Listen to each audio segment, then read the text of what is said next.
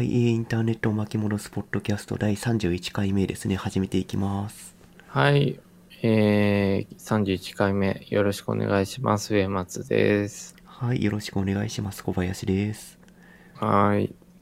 なんかあれだよね。はこの、冒頭は、なんだろう。本名で喋るけど、うんうん。内容に入っていくと、お互いあだ名になるっていう。あ、でも違うか。カッピーは、上松って言ってくれるか。ああ、そうだね。こっちは名字で呼んでるんで。確かに確かに 僕はなんかはあの途中から聞いてる人はなえだだ誰ってなってそうだけどまあいいや、まあ、まあ、そこはね。まあ、はい聞いてる、聞いてる人に、えっ、と、うん判断委ねます。そうですねカッピとはというところからそうですね。まあ、カッピってはい私のことですっていうことだけ言って。ます。ちなみにだけど、はいはい。カッピって呼ぶのって僕だけ？今のところ、そうだね。なんだろうね。な何そのピって？いや、完全に小学校の時のあだ名がそのまま中学校に持ってき来られて、ああそういうことかそう中学校でも同じ小学校の人からカッピって呼ばれてて、そのまま続いてる感じだね。あなるほどじゃあ僕は途中からそこに乗ってるわけねでも残残念ながらというか、高校になってから呼ばれなくなったり、完全に同じ中学、同じ中学から来てる人いなくて、多分自分一人だけそこの高校に行ってたから、ああ、そっかそっかそっか。なんかあれだよね。あの、うん一応前提を共有しておくと、僕らは、えっと、小学校は異なっていて、中学校で一緒になったんだよね。そう、中学校が割と地域の小学校3つ4つぐらい集まってるようなとこだったんで、うんうん。そうだね。なるほど。まあ、高校になってからはカッピとも呼ばれてないですけど、他にちなみにあだ名何のバリエーションがあるんですか？高校になってからは、あの、文芸部に通っていたので、通っていたというかうん文芸部だったんで、うん。当時使ってたペンネームの水上っていう名前で呼ばれてましたね。おー。それちょっといいね。未だに僕の本名小林って知らずに水上って呼んでる高校の老僧さんがいますけど、それも面白いな。ああ。まあ最近ではずっと KZHRK でやってるんで、なるほど。なるほど。じゃあちょっと、プログラム、フロントエンド界隈で、轟かせてのもらって、そうですね、まあ、うん、おいおいって形で。おいおいっていう形で。そう。で、えっ、と、ノーツに入っていくと、確定申告と年末調整の時期ですね。そうですよ、もう11月なんでそういう時期ですよ。はい。いやー、僕は今年はね、今年はまだいいんだけど、あのー法人を持ったので、来年からこう、あのー確定申告が、まあ少なくともシンプルに考えて2倍やらないといけない。法人の分と個人の分でっていうところで、うんうんいやー、どうしようかなって思っているところですね。全部仕事法人で受けたらダメなの？えっ、とね、そのように徐々にシフトしたいんだけど、今、法人に銀行口座がないものですから、なるほど。そう、だから法人は今、あの、名ばかりで、あのーオフィス等々のその固定費はかかってるんだけど、だから確定申告はしないといけないんだけど、何にも利益は、あの、い一銭も発生していないというところですね。あもう、じゃあ、経費申請だけして終わりみたいな、今年は？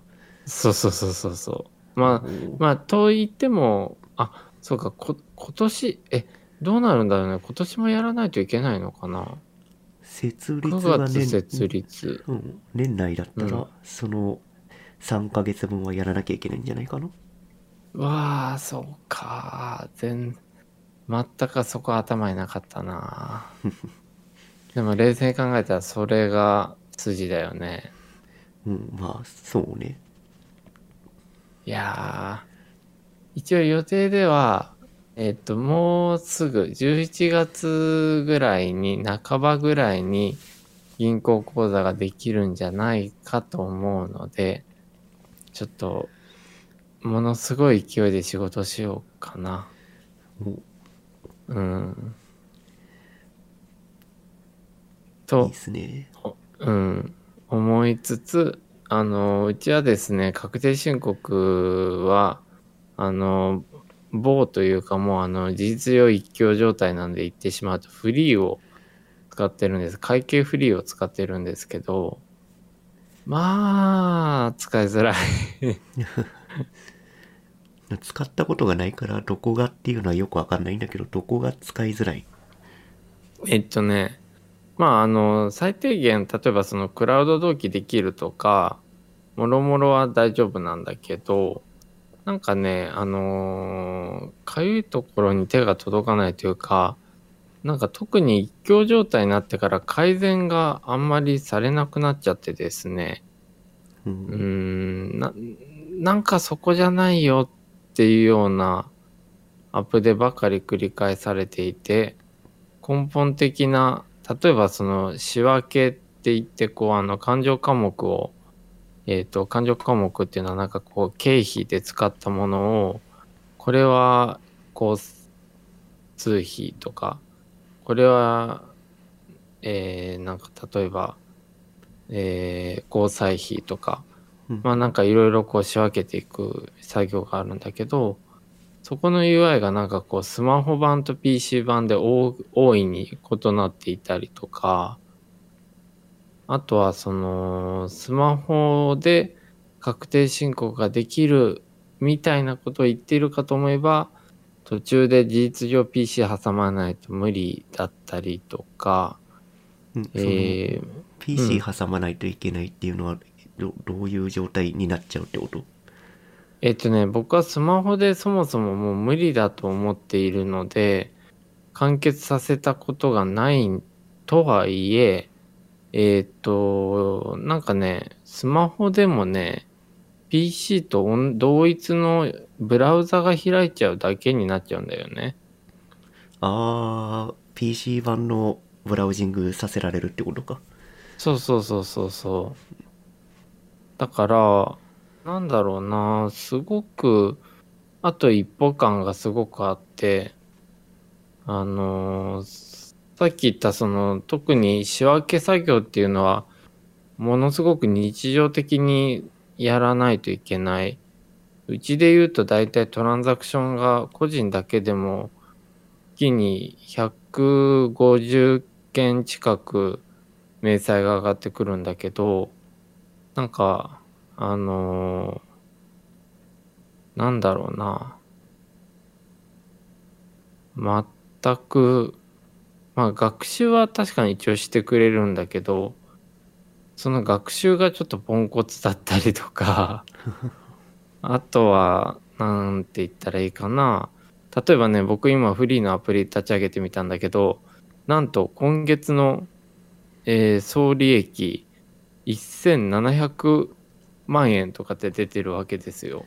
おおめっちゃ儲けてるじゃないですか。めっちゃ儲けてることになってるんだけど、そんなはずはないわけで、経費が計上できてないってこと？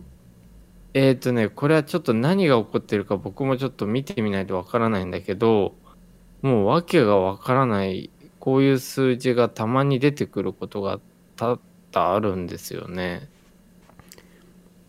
とにかくね、作りが、うーん、UI の部分でもだし、えーシステムのバックエンドの部分もなん、なんか微妙っていう、その、なかなか言語化しづらくい部分をついてくるので、なんかフィードバックも送るに送りづらく、非常に、うん、難しいとこであるんだけど、なんか、もっといいベンダーの人が、あの、競合を作ってくれたらサクッとこうみんな乗り換えてしまうんじゃないかなと思ってしまうレベルではありますね。うーんなるほどそんなにうん UI 使いづらいのか、そうそうそう、使いづらい。まあ、UI とあとはシシステム面かそうそうそうそうそう。そうなんですよ。だから、うちも結局、フリーってクラウドでいろいろできて、あのーまあ、仕分けもある程度の部分までは自動化できるよっていうのが歌われているんだけど、えー結局、人にお願いをせざるを得なくなってしまっているし、一人だと回しきれないのでね。で、あとは、やっぱその、特に、えー確定申告とか、あとは、えー個人個人事業主の開設とか、法人登記になると実感するんだけど、あの、特に直近で言うと法人登記の時に、なんかこう表示されている案内されるフリー上で案内される情報を鵜呑みにすると大体それは異なっていて実際現地に行ってから「ああなたはここじゃないです」って言われるっていうことが多々あった。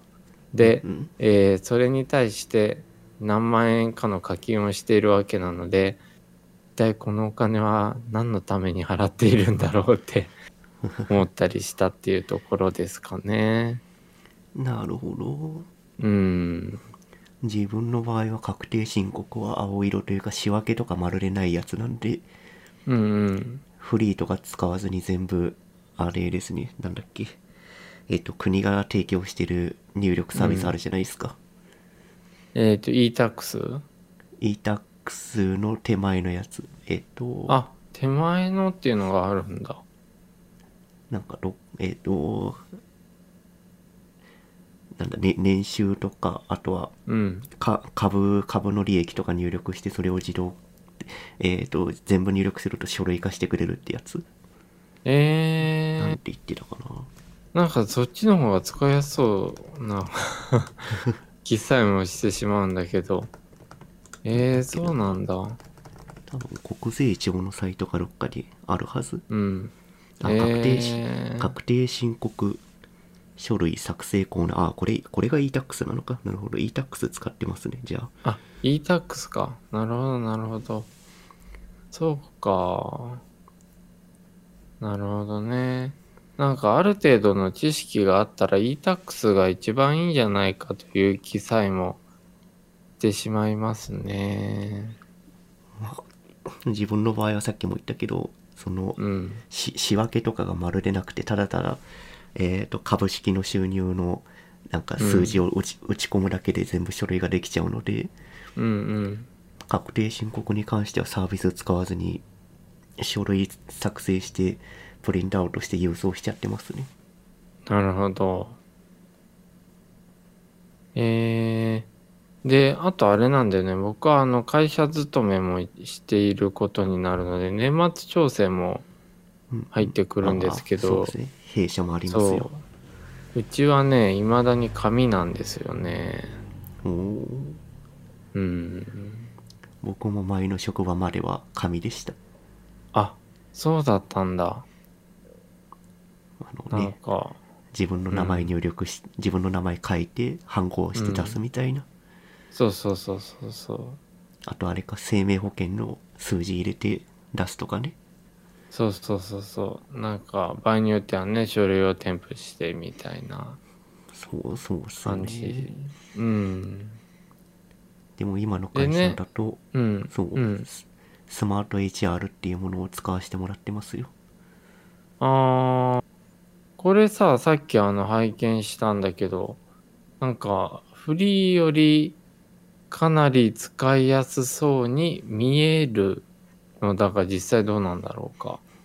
まあ年末調整と確定申告だからジャンルは違うんですけどうん。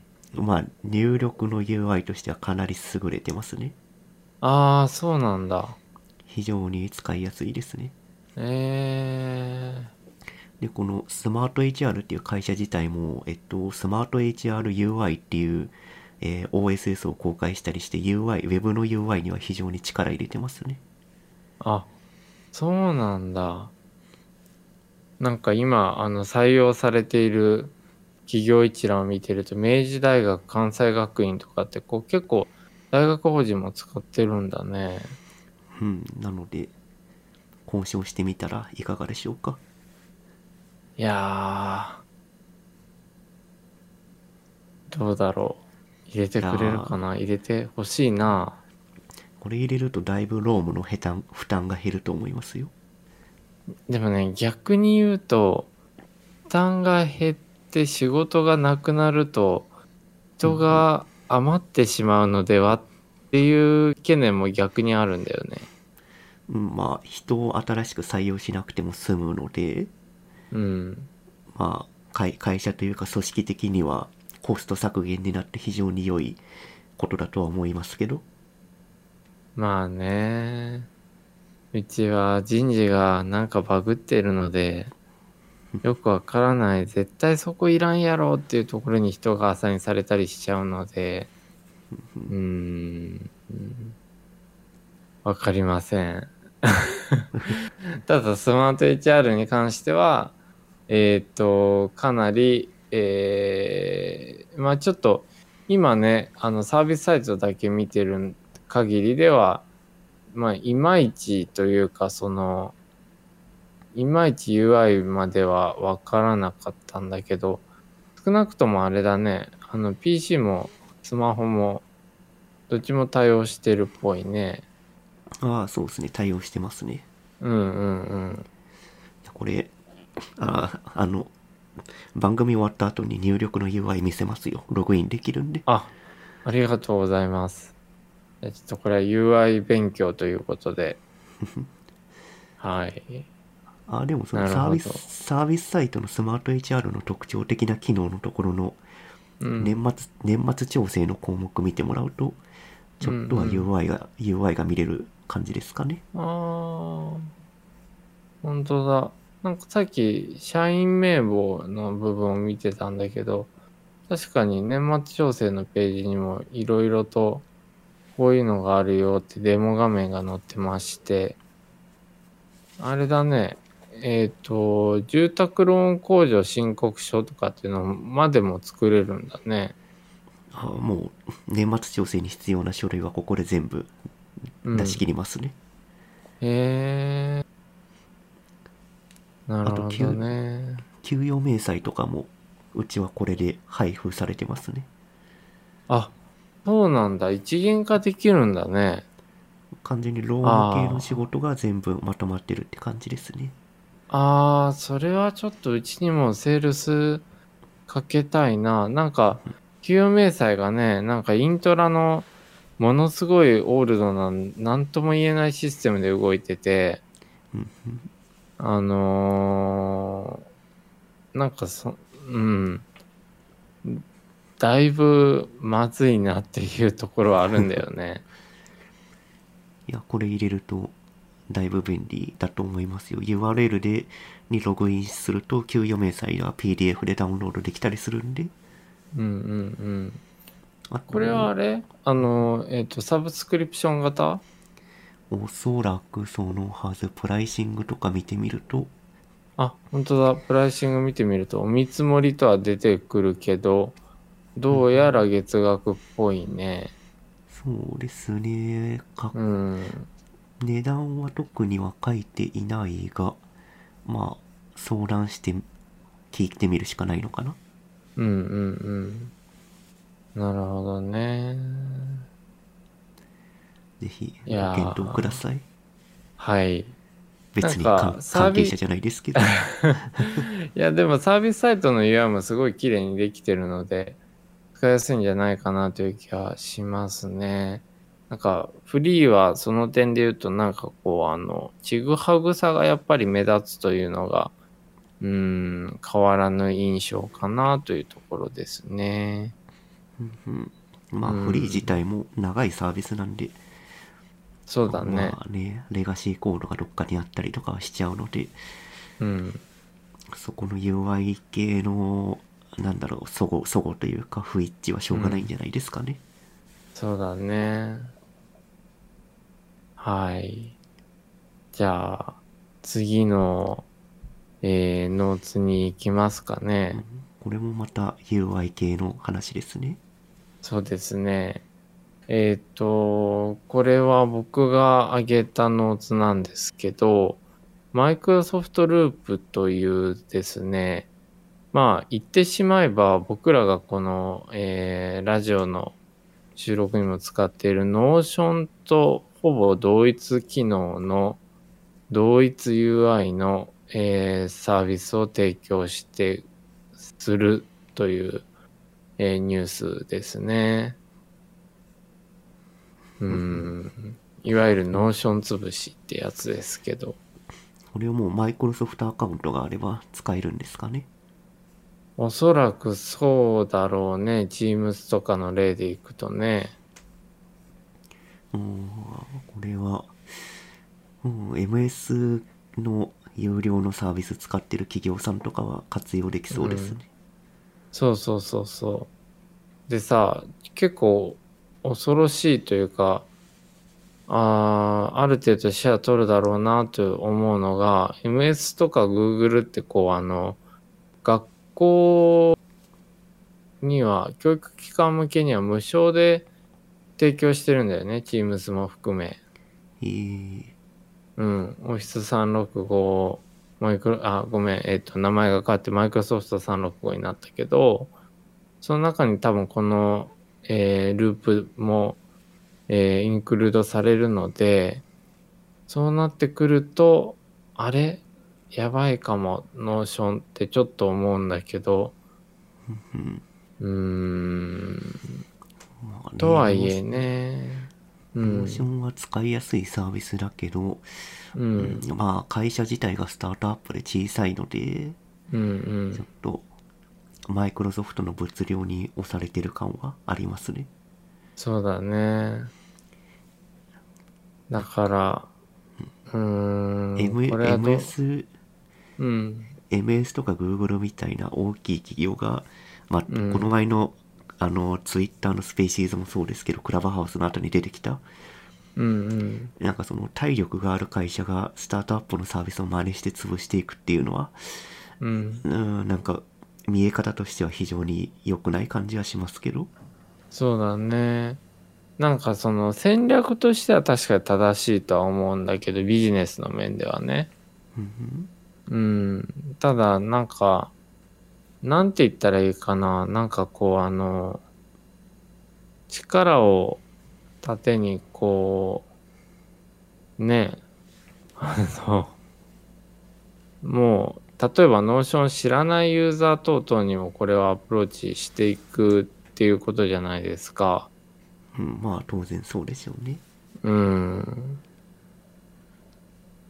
で、かつね、あの、今のところだけど、なんかこう、いあの、Teams なり、Outlook なりに、例えば Notion、Notion じゃない、ここで言うとループですね。ループの特定の、えー、例えばテーブルだったりとかっていうのをそのまま移植できるっていうような、えーことも想定されているみたいで、うん、そういったなんかインテグレートされた機能が実装されると、MS のエコシステムに乗っかってる企業とか、教育機関っていうのはかなりの確率で使っていくんじゃないかなと思いますね。うん、その MS365 を使ってて、こういうサービスがあるんだったらわざわざ Notion 使うっていう選択肢はきっと出てこないので、出てこないね。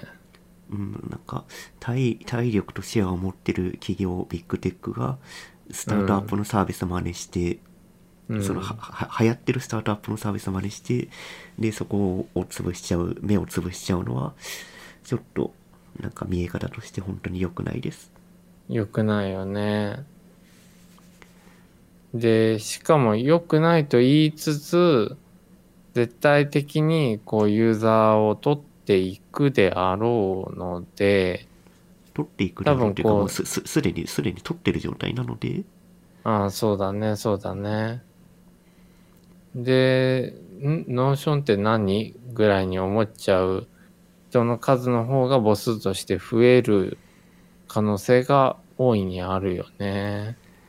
うんまあノーションの強みとしてはウェブでシェアできるんでうんうん。うんまあ残っていく道はあるとは思いますけどうん。そのマイクロソフトの他のサービスとのこのコネクションとかリレーションで使いやすくなってるっていうところでじゃあうちはというかわ私たちはえっ、と、うんこのループを使おうっていう選択を取るっていうのはあるのでねうんうんうん。ノーション的には非常に厳しい立場に立たされてますねそうだね。いやー、先週、ノーションは、ここ、あの、喜んで課金をしたいサービスの一つだって喋ったばかりだったんだけど、うんと言っていた数日後に、マイクロソフトループが、どうやら出るらしいという第一報があったので、ちょっと上げさせてもらいましたけど、ねえ、なんか、ノうん、ノーシ Notion 課金してて、うん、うん。そのマイクロマイクロソフト365課金したら Notion と同じようなものとワードとエクセル使えるっていう状況だったら確実にそっち選んじゃうでしょ、そうだね。そうだね。おっしゃる通り。うーん。なんか、戦略的、経営的に正しくても、なんかすごくモヤモヤするよね、これは。うん、だからスタートアップが一発当てたところにじゃあうち持っていってうんでかいところが突っ込んでくるのはうん。なんか見え方として本当に良くないよくないね。そうだね。何がしか Notion に対してリスペクトというかっていうものがあればいいんですけどうん。おっしゃる通り。いや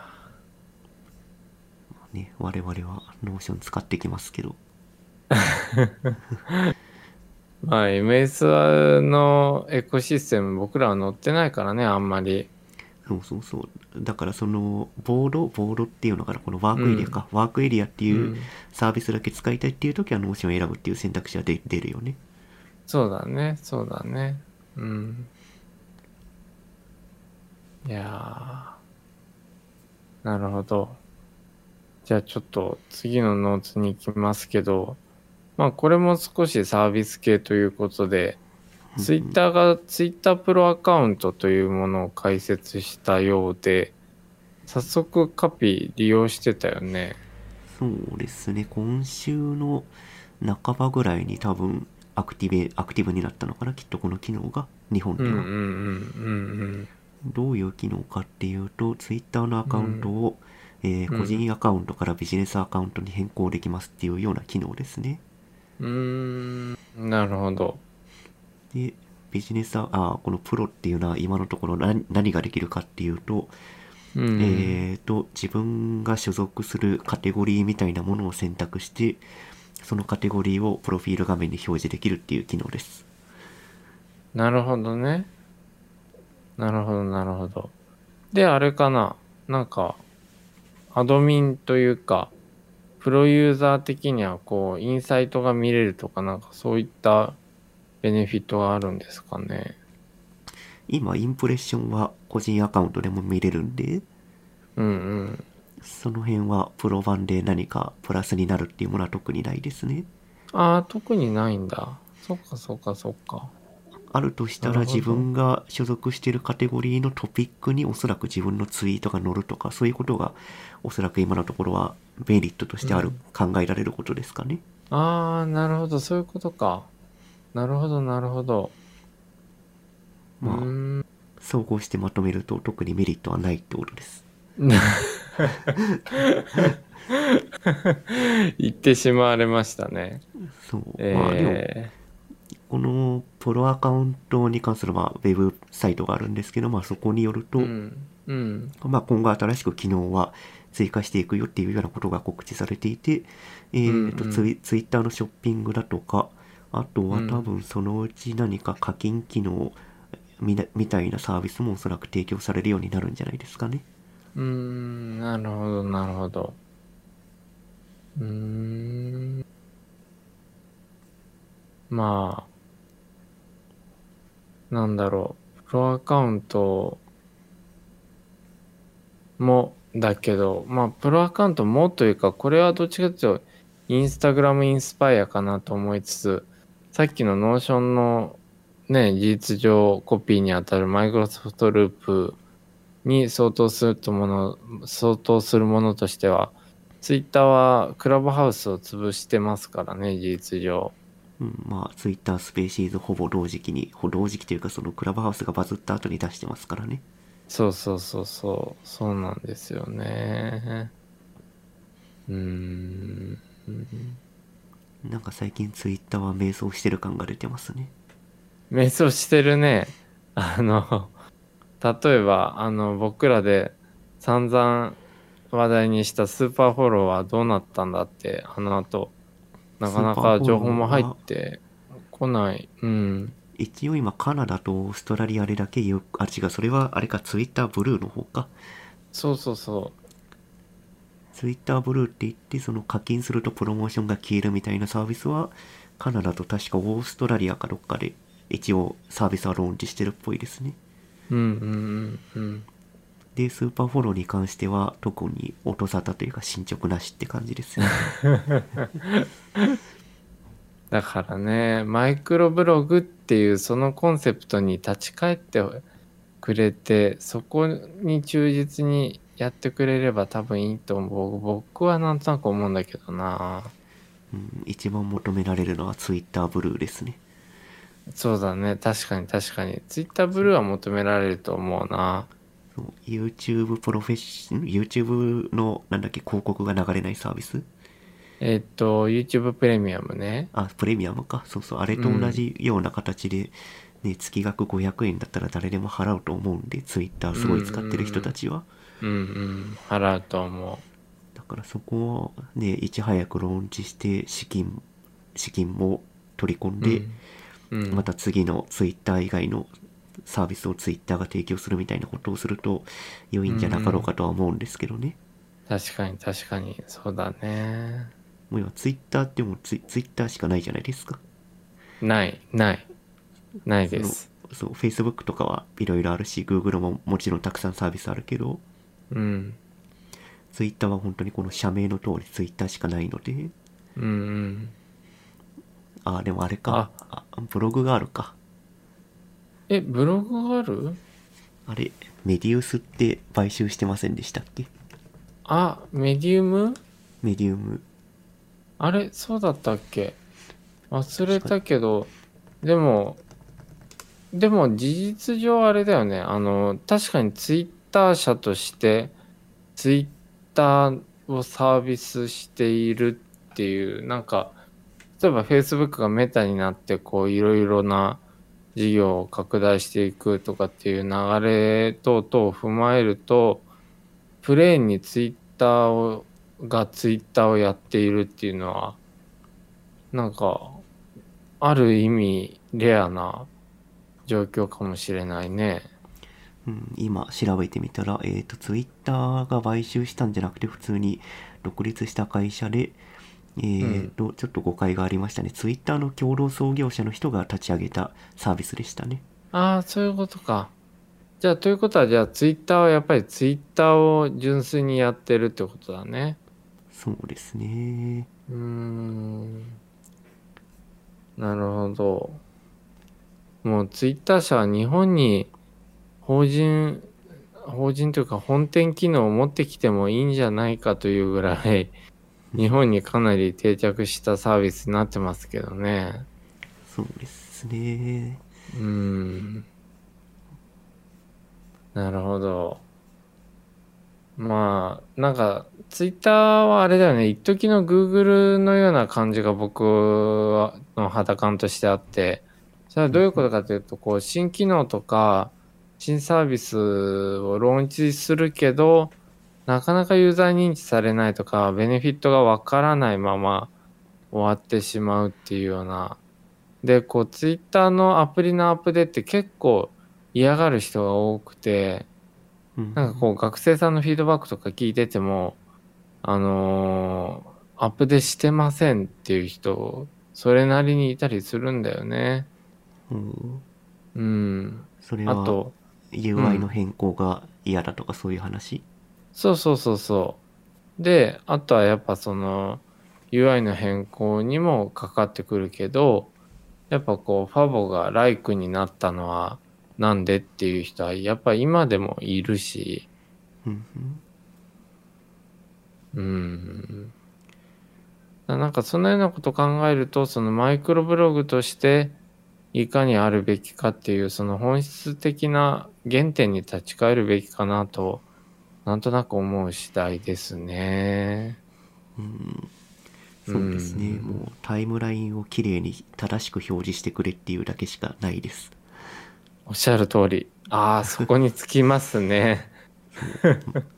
昔の昔のツイッターを返してほしいです確かに確かに。2011年ぐらいのツイッターですね。そうまだあのロゴの鳥が太かった時ですねそうそうそうそうそうそう。懐かしいな。そこで言うと僕は確か、えーっと、自分のアカウントは2011年ぐらいから所有してるんですが、カッピどのぐらい持ってますか？自分も多分それぐらいから使ってるはずですねもう、あ、僕見てたら、あの、2009年4月から使ってたそうです。あ自分も2009年だった2009年10月から使ってますねこのぐらいになんかあったのかな？多分日本で流行り始めたのが多分これ2008年9年じゃないですかねうーん、なるほど、なるほど。でまあ2010年代からスマホが普及してみんなが使い始めたって感じですね、うーん。なるほどね。いやー当時は画像投稿すらできなかったですからねそうだね。そうそう。えー、ツイートピックとかなんかこういろいろとと外部サービスを使ってたからね。そうですよ外部サービス使って当時は API の権限とかもガバガバだったんで、何でもやガりたい放バガバだっ題でして、たね。そう。ガバガバすぎて、こうあの、いろいろな、あのー赤、えークライアントが乱立してたじゃないですか。ああそうっすねうん。まあで、当時のそのな、う。うんん。まあ、当時のその API のうん。ガバガバ感はうん。Twitter に限らずですけど、そこで言うと、なんかその当時の、えっ、と、一つのクライアントだったツイーティだったかな。えっ、と、ちょっとスペルが思い出せないんだけど、まあその、えっ、と iPhone アプリを、えっ、と、Twitter 社が買収して公式アプリにしたんだよね。ああそうだったんだうん。あの、そ、そこがですね、いわゆるあの、引っ張って更新、プルトゥリフレッシュを開発した、えー元祖にあたるところですね。悪魔の UI ですね そうですね。そう。そうなんですよね。いやーまさかね140文字投稿したできるだけのサイトがここまで大きくなるとは思わなかったですね、確かに。ツイッター、なんだっけ、あの、つ、つ、ん？なんだったっけ？なんかこう、あの、ほら、昔さ、うんうんえーっと、広瀬香美さんだったかな？なんかツイッターのことを、なあツイッヒーツイッヒーだっけ？あ、ツイヒーだっけ？あとね、なんかこう、あの、面白い読み方をみんなしてたよね。ツイッターってなかなか読みづらかったから。あその当時のロゴがカタカナっぽかったんでですよね。確か。あー、そっかそっか、なんか太くてね、文字がね。そう。で読み方がうひひウィヒヒって読んでる人がいたって話ですね 確かに確かに。最初の小文字の T がカタカナの「ヒ」みたいになってたんであ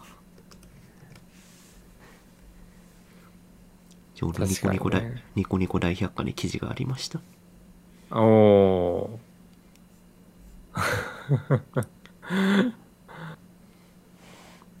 僕僕は Twitter 公式アプリのルーツを静かに別窓で探ってるんですが全然出てこないんだけどなんかね、ツイーティっていう名前だった気がするんだけどもうもう何もう10年以上前かなの話になっちゃうので、あの全く出てこないですね。iPhone アプリだけだったんだけどうんうん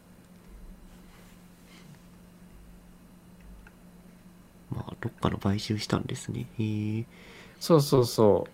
えっ、と、Twitter for iOS、iPhone、あ、えっ、と、Twitter for 当時は iOS、Android とかだったかな？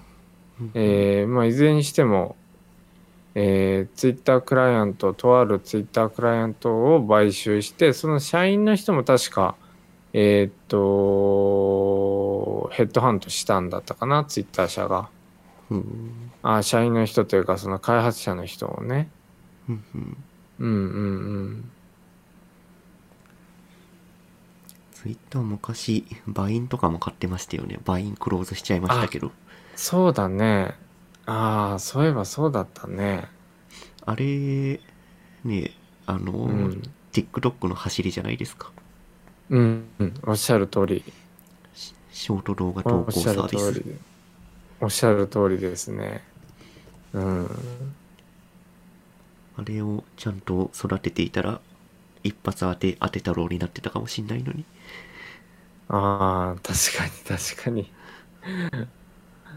で、えーっと、僕はですね、やっとさっき、あの、えー、ツイ、ツイーティーって多分読むんだけど、そのツイッターの、えー元の、元となったアプリをですね、あの、かつ、当時の講義資料から引っ張ってきたので、うん今、あの、えー、 Notion に載せましたけども、ツイーティーで多分いいんじゃないかな。この、えっとですね、2008年11月19日リリースなんですけど、えー、ツイーティー2.0にてプルトリフレッシュ、いわゆる引っ張って更新が初めて実装されたんですよね。うんうん。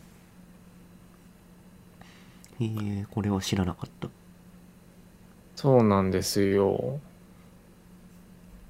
だから、2008年11月19日にリリースして、ばえー、ツイッター社に買収されたのが、えー2010年4月9日ということで、結構なスピード感で買収されてるんですけど、うんまあ、たくさんあった、えー、とサードパーティーアプリの中では僕は一番このツイーティーツイーティーでた果たして合っているのかちょっと読みが合っているのかまたちょっと追って調べたいと思いますけどもあのーえっ、とこのアプリケーションが一番優れていると思っていたところ、えー、ツイッター社が買収し、えー最初はまあこのオリジナルアプリをかなり踏襲した使いやすいものだったんだけど、だんだんだんだん広告が入ってきたりとか、あの、いろいろと、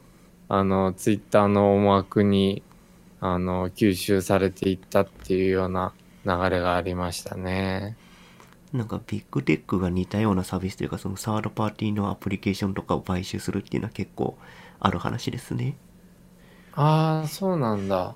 なんか iPhone の iOS か？iOS の天気アプリあるじゃないですか、あれも確かうんうん。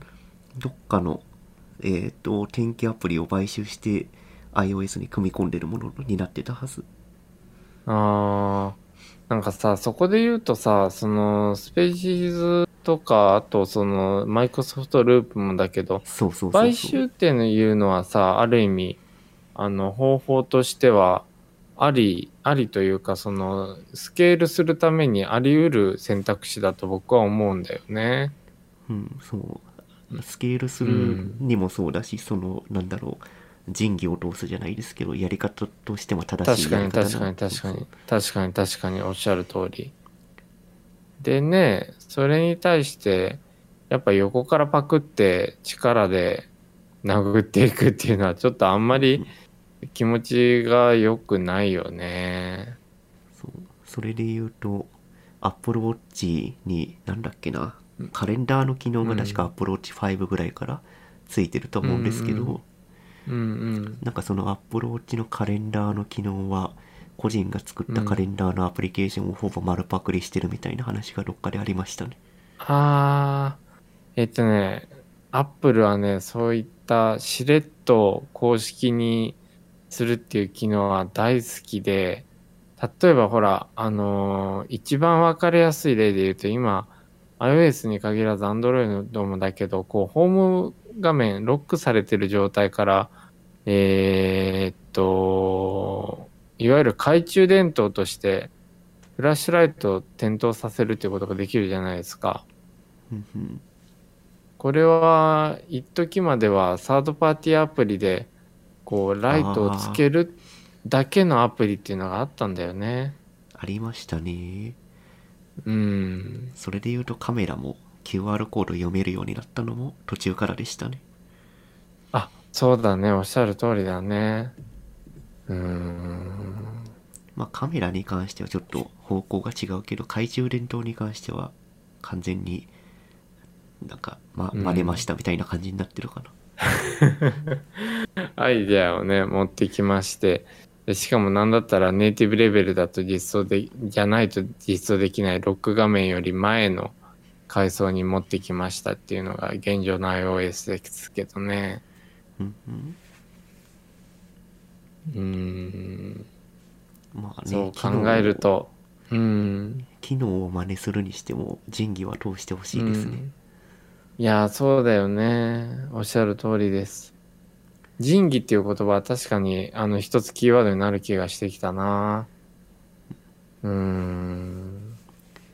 まあね、個人がすごいたくさんの種類のアプリケーションを出してるわけなんで、全部が全部、全部を全部うん網羅することはできないですけど、うんうん。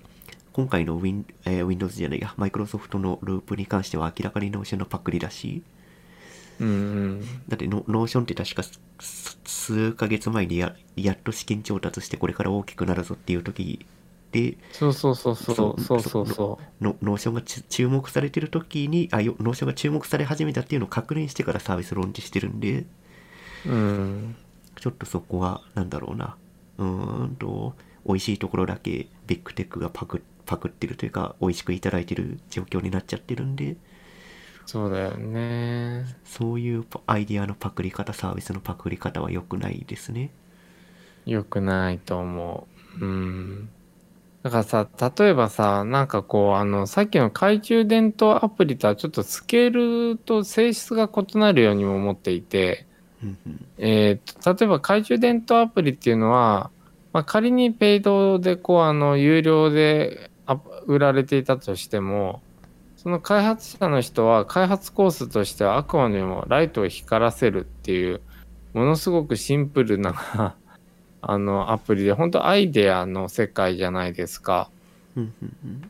でもこう、 Notion 潰しっていうのはもうアイデアというよりも、こう、プラットフォームとユーザーを持っていくようなものなので、なんか違和感がさらに大きくあるんだよね。影響力が一つのアプリとは桁違いですね。その Notion で働いてる人たちもいるわけじゃないですか。そうそうそう、おっしゃる通り。だから人の人生潰すみたいな形にはなってるので、うんうん。なんかそういうことは頭に入れた上でサービスを真似るとかはやってほしいですね。そうだね。だからそこで言うと、その GT2 のプルトゥリフレッシュはですね、これはどういう経緯をたどったかっていうと、えーっと、あツイッター社が買収しました、2010年に。で、えーっと、その後にですね、えーっと、プルトゥリフレッシュは、引っ張って更新は、ツイッター社が、えーっと、特許を取得したんですよね。おううん。で、えーっと、一時それインターネット上で話題になって、プルトリフレッシュの特許を出願して他のアプリでも当然、例えば Facebook アプリ等々でもプルトリフレッシュ実装されてたんだけど、他のアプリでそのインタラクション使えなくなるのではというふうに危惧されたんですね。だけど、えっ、と、ツイッター社は、えっ、と、まあ確かに私たちは、えっ、と、特許を取得しました。だけど、えっ、と、特許は、えー特許権を行使しませんということを明言したんですよ。で、えーっと、2012年の iOS7 に公式に、えー OS の、えー公式の UI として実装されてるんですよね。うんうん。だからね、なんというか、ちょっと、そ、なんだろう、ツイティの買収からの、えープルトリフレッシュの特許取得からのその特許を実際にはオープンソースのままにしておくよっていう考え方は比較的健全かなと、比較的というかかなり健全なインターネットのあり方かなというふうに思ったんだよね。うんうん確かにうん、うん、うん。まあちょっとそうなんだよ。特特許とかアイディアと会社のなんだあの買収買収なうんっていうのはちょっと規模感が違うけど、うん、うん。まあね。いやーそこで言うとね、例えばあの、いわゆるドロワーメニュー、いわゆるハンバーガーメニューも、もともとは Facebook が作ったものだけど、今、Google のマテリアルデザインで3.0になってマテリアル U っていうガイドラインになったけど、そこでもやっぱり公式に採用されているわけで、とりわけ iOS じゃなくてごめんなさい、AndroidOS では主要なインターフェースになってるわけですけど、まあ、ハンバーガーメニューね、あの、関数字の3みたいなものを見たら、なんかこれを押すとメニューが出てくるっていうのはもう人類みんな学習しちゃっているわけで、これも事実上オープンソースにしている Facebook、現メタっていうところは、やっぱ寛容というかインターネットのことはある程度分かってくれていると、えー少なくともこのトピックにおいては思いましたね。うーん。まあちょっと UI の特許取得はやめてほしいですね、そうそうそう。おっしゃる通り。うん、じ人類の進歩止めてしまうんでそれはうーん。だからね、あのーそこで言うと、ツイッターは特許を取得するも、特許権を行使しないことを明言したが、ただ、じゃあなんで特許取ったのっていう、まあちょっとリバース的にあの考えてしまう部分も、勘ぐってしまう部分もありますけど、えまあ、とはいえね、うん。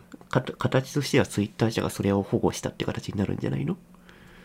ああ、そっか、そういうことか。形としてはツイッターがこう、あの、まあ、代理じゃないけど、こう、こうやって使うんだよっていうところで保護したっていう意味合いか。いやその別の企業悪意ある企業がそこを特許として取得して誰にも使わせないっていう状況になるのを防いだんじゃないかな？ああ、まあ、そういうことだよね。ああ、確かに確かに、そういうこと、そうか、そうか、そうか。で、まあ実際ね、もうすでに2012年 iOS7 にインクルードされているわけなので、まあ今後、プルトリフレッシュが、まあ、こっから先ね、元に戻るとは思えないですよね。元に戻るというか、かまあ仮にだけど、ツイッターが独占するとかっていうことはありえないでというかもう巻き戻せないスケールですよね。まあツイッターが潰れて悪意ある第三者が特許取得したらどうなるかわかんないですけど、まあね。まあそもそも、あの、ウェブソケットとか、こう、あの、同時通信がどんどん進化して、プルトリフレッシュっていう概念自体がなくなるっていう方向もあり得るけどね。うんうんうん。その引っ張らなくても常に通信してロードするって話ねそうそうそうそう、そういうこと、そういうこと。なるほどね。いやー。まあ。じゃあなんかうん。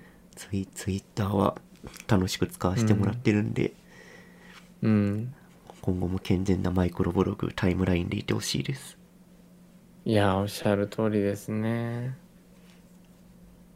うんじゃあ次のノーツいきますか。はいそうしましょ次のノーツがえっ、とネットフリックスが多分ポッドキャストでも前にうんちらっと取り上げたけどゲームを配信するっていう話があって、それがうんうん。日本でもローンチされましたっていう話ですね、ううんうんうんうん。ローンチされたのが5タイトルで、えーえっと、ネットフリックスで配信している、えー海外ドラマのステレストレンジャーシングス。と、あと3つはちょっとタイトルわかんないですけど、シューティングフープス、カード、ブラスト、ティーターっていうタイトルが配信されてるみたいですね、ゲームとして。うんうんうん。なるほどなるほど。まあえネットフリックスがオリジナルの、えー、と映像作品というかまあコンテンツに対しての、えーオリジナルのゲームを配信してきたってことだよね。そうですね、自分ななんで触れないんだろうって思ったら、今これ Android デバイスだけ対応してるみたいですね。うんうんうん iO- iOS デバイスは年内対応らしいです。うんうんうん。うんなので、どういうねこれはうん。どういう UI になってるとか、どういう触り心地とか体験になってるかっていうのはちょっと見れてないんですけど、うんうんうんでもねトピックとしてはすごく大きなことだよね。そうですね、自社で開発した、開発というか自社で育てた IP 使ってゲーム作れるっていうのは非常に強いので、そうだよね。いやー。それで言うと、ネットフリックスが、今度ネットフリックスオリジナルのアニメーションで来月かな、えっと、リーグオブレジェンドのアニメを放送するらしいですね。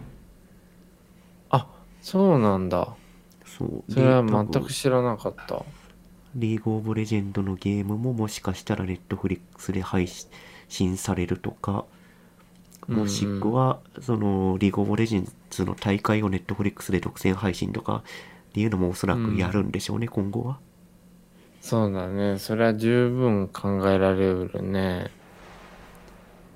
うーんネットフリックスがかコンコンテンツを作ったり囲い込んだりっていうのが今後うん。発生しそうですね。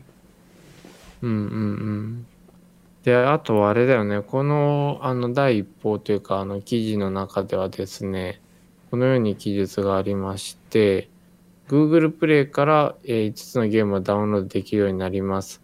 ゲームは Netflix アプリとは別アプリで動作するほか Netflix 会員は広告やアプリ内課金なくゲームを遊べますというふうにあるんですよねもう完全にゲームを広告として使ってますね。そうですね。で、しかも、なんだったらこう、ネットフリックスへの動線にもなってるわけじゃないですか。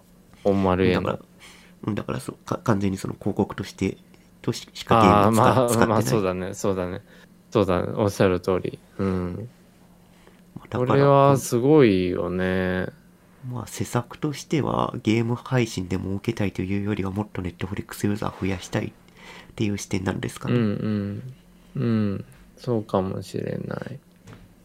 で、まあ、なんかあれだよね。でも、そこで言うと、ネットフリックス上には良質なコンテンツがたくさんあるので、なんだろう、あの人類を前進させるというか、健全な方に持っていくかどうか否かっていう観点から言うと、もしかしたらそのネットフリックスのユーザーの母数を増やすっていう方向へ向けたゲーム配信っていうのはありかもしれないね。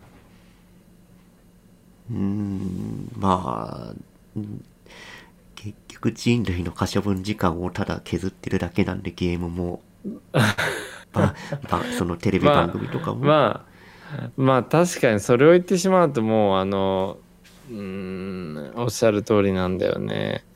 ただなんだろう、その、可処分時間のつ、あ、うん、可処分時間リテラシーみたいなものは必要かもね。のというと、えーっと可処分時間というものがあり可処分時間というものは限られておりどのように使うべきかはあなた次第で、えーこんな使い方があるこんな使い方をするとこんな未来が待っているっていうようなことをある程度見せていく必要はもしかしたらあるんじゃないかとふと思いました。うん多分それに気づいてる人はネットフリックス触ってないっすねうん、だと思う。だと思います。まあネットフリックス触るにしてもその良質なコンテンツだけなるべく精査していきましょうって話ですねそうだね、そうだね。だから例えばそのトレンディドラマ的にドラマを見る的にネットフリックスを使うんではなくて例えば E テレだったりとか、まあ、何かしらのドキュメンタリーを見るとか教育的に映像コンテンツを見るで映画を見るにしても何かしら意図を持って見るとかっていうところになってくるよね。うん。うんうんうんいやー可処分時間問題でなんか1話喋れそうな気がしてきたな。まあねあの世の中にはうん世の中にはさこう可処分時間を奪うためのプラットフォームがものすごくたくさんあるじゃないですかもう先ほど言ったプルプルトゥリフレッシュがまさにそうじゃないですかそうですね、そうですね。で、それから、こう、あの、えっ、と、TikTok はじめ、動画系サービスもまさにそうじゃないですか。YouTube もだし。ねえ。いやー、可処分時間奪い合いはすごいし、なんだったら可処分時間を拡大し続けているっていう人類側のライフスタイルの変化もあるよね。まあねじいろんなものが自動化されて働かなくてもよくなってきてるんでそうそうそう、そういうこと。だからそこで言うとさっきのね、スマート HR とか、まあちょっと使いづらいよと言いつつもフリーもやっぱ音響は僕も受けてるわけですし。うん。なるほど。まあね我々が、ね我々が配信しているポッドキャストも可処分時間を奪ってるんで まあね、我々のポッドキャストどこに向いてるかって言ったらどっちかというと自分たちに向いてる部分が大いにあるけどね。まあね若干内向きというか自分たちの思考整理のためにやってるやつなんでそうそうそうそうそうそう。まあ別にねあのこれ聞いてる皆さんのそう可処分時間を奪うためにやってるわけではないのでそうそうそうそう。なんというかまああの自分勝手かもしれないけどこうあのかなり僕は思考整理としてポッドキャストをやってみるっていうのはなんかなんだろう言語化しなんだ事実上即興でやっぱ喋らざるを得ないじゃないですか。まあそうですねコミュニケーション取るというか思ったことを整理してあ考えながら話すっていう状態になりますからね、そうそうそう。だこれはなんかいいろんなトレーニングになってるなって僕は結構思うんだよね。うん、なんか筋トレみたいなもんですよ 筋トレ31回続きましたね。続いてますね。えー じゃあ、まあ今日のノーツはこれでまあ消費したから、うんまあこんな感じかなと思いつつ、うん、今日はまとめると何ですかね？というのはまあちょっとカピのあの いつもの神がかったあの表題付けにちょっとワクワクしてたいと思いますけど。まあそうですね。今回結構サービスに言及する話が多かったですね。確かに確かに。そうだね。いやー。じゃあまあそんな感じですかね。そうですね。ちょうど時間もいい感じなんで今週はこれで終わりにしましょうか、はいじゃあそんな感じにしたいと思います。はいではまた次回。はい。はいお疲れ様でした。はいお疲れ様です